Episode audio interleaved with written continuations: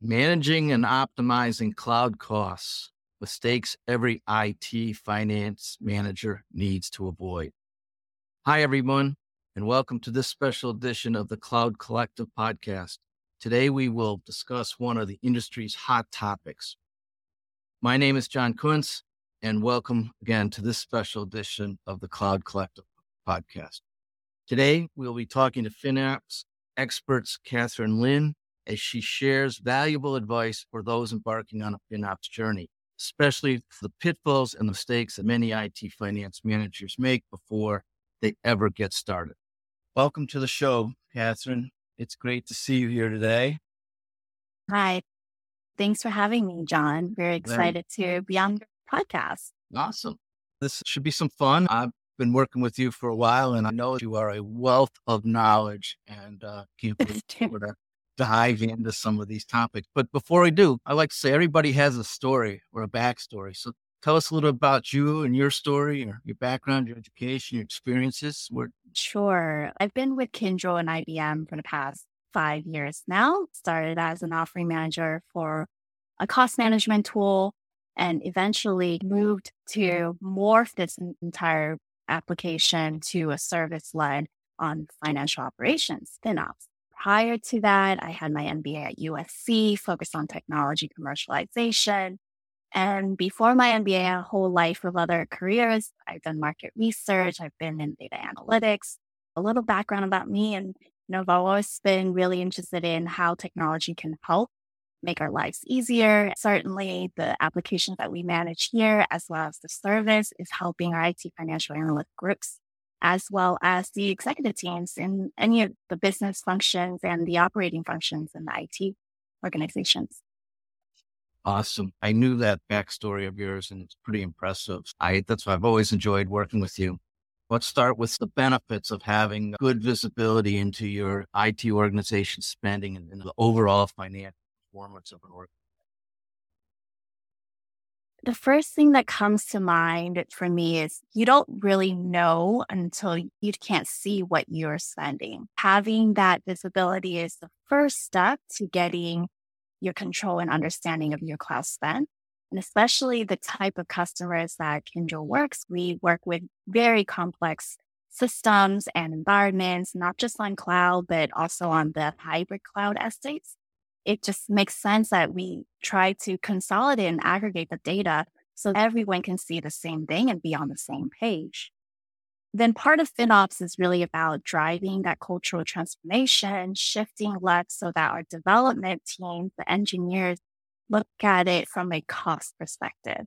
And by giving that visibility to the edge, to the consumers of those infrastructure services, that's mm-hmm. where the importance is um, getting them to be aware and understand what their budget is and how to spend it wisely. I think for FinOps, if we think about it, about the whole concept of FinOps is about connecting the dots between the different stakeholders, having that visibility across the executives, the IT finance groups, the operating groups, and the development teams. That's where you can actually make something happen and collaborate better together. Super. You bring up a, a, interesting concept, and I just want to make sure our, our listeners and our viewers uh, know about it. You mentioned shift left, and there's been a lot written about that. It's another one of the industry trends. Just give us a quick 10 second conceptual de- definition yeah. view of it. The way I think about it from a FinOps context on the cost per- perspective is empowering like the engineers to be one, able to understand where they're spending and how much they're spending. And two, if there are ways to optimize, they should be able to have the ability to do that on their own without going through the chain of commands to looking at it from a more programmatic, programmatic way. You're, you're able to empower your engineers to, to act on those optimization. Yeah.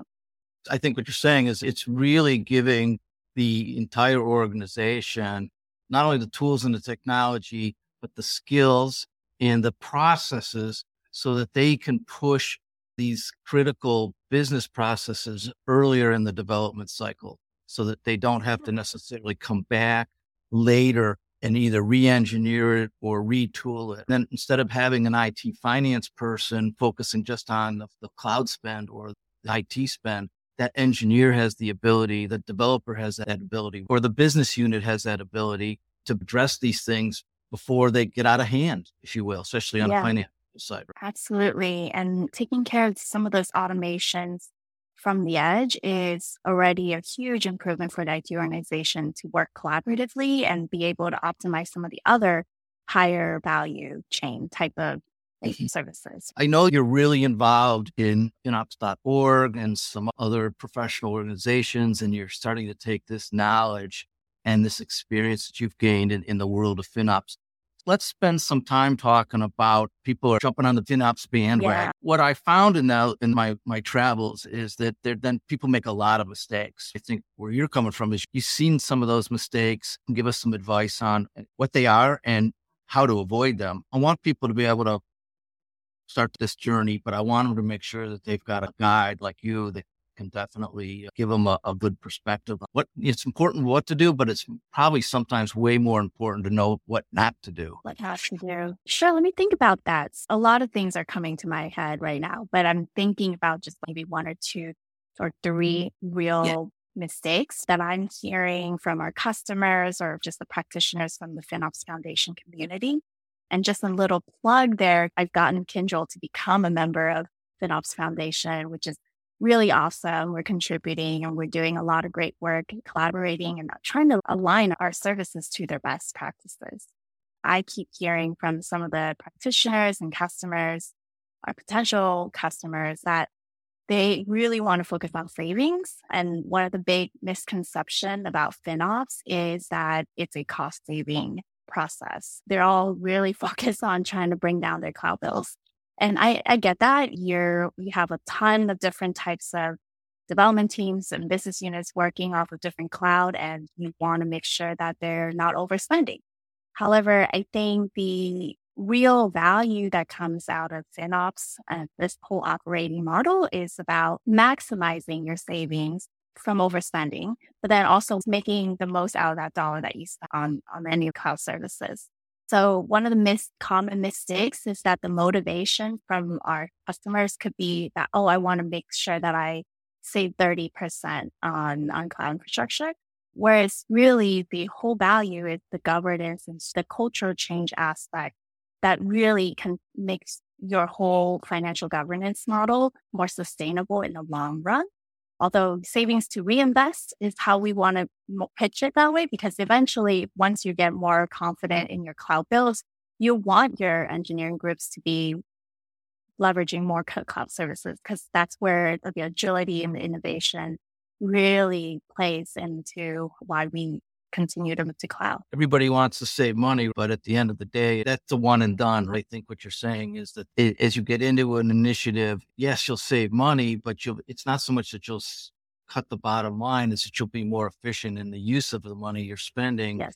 Then you'll be able to move faster and more quickly and address the business needs in an optimized way. What else do people do that gets them in trouble?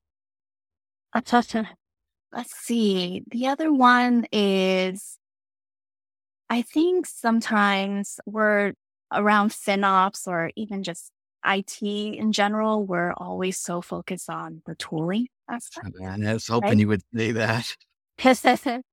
um, sometimes when I'm in conversations with customers, the first thing they ask is, What tool are you going to provide from what I've learned so far in all these virtual summits from FinOps Foundation and even in the recent annual conference is that there is a ton of tools out there, almost too many. I was laughing and joking with my coworker about this that we were so demoed out at the end of the conference because all we saw was just demos after another. How we can forecast, how we can do budgeting, how can we do allocations of containers, costs, etc really you just need to figure out what tool actually match back to what you need in your organization. If your company is in the crawl phase, like very premature FinOps phase, you don't need um, a forecasting model in that tool to help you run chargeback and showback, for example. So really just making sure that you're focusing on who is going to provide that service for you, whether you're building your own team. Does your team have that discipline and the understanding of what's matter in FinOps? to actually bring up that operating model in your organization. Or if you're hiring someone like Kyndryl or any of the service providers, understand where they can bring value from their people and the processes so that in the end, you're not just left with a tool that you're only using maybe 10% of its capabilities and not really getting down to the, the real value of FinOps. Yeah. That that's fantastic advice, and I can totally concur. If I had five dollars every time I watched a client or an mm-hmm. organization buy a tool and implement one tenth of its capability, all of a sudden start looking at why they even spend this money, or I never got the benefits that the software vendor told me I would. I learned many years ago, back in the 90s, when I ran a IT service management practice, the tool is certainly important or the technology is important, but unless you've got the skilled people and the knowledgeable people and the business or the governance processes, that you're going to fail. I we used to call it the three-legged stool. You've mm-hmm. got to have all three legs of that stool, or otherwise, if you have only one or two of them, the, the stool falls over and you, you're not successful. What I'm hearing is don't just think you can buy a tool and have a, a FinOps uh, initiative. It takes time, understand your requirements, evaluate your skills, your governance model. All those things would probably behoove you to, to start with before you even consider spending millions of dollars potentially on somebody's technology. Is that fair? Yeah, that's exactly it. Don't be fooled by the shiny object that's out there. You really need to go back to the basics and understand what your requirements are. Jump too far ahead and think that you need all these fancy capabilities until you really need them. That's how I see it. I think if our, our listeners followed those two pieces of advice, they'd have they'd be well along their way in, in getting an uh, uh, an initiative off the ground. Any others that, that come to mind? Maybe just one more thing. This is pretty basic when you start anything you, you want to just start small. The way that the FinOps Foundation describes it is there's crawl, walk, run. So you're at the crawl phase, start small, be agile, be able to learn from mistakes and understand where you actually need help. The way we think about helping our customers on their journey to FinOps is we start with maybe even one application or one cost center as a pilot. And then that way we understand how to collect all that data, how to optimize that data, how to identify all the stakeholders around that cost center to create that operating model and the processes in place. And then you continue to work off that and expand that best practice across the entire enterprise.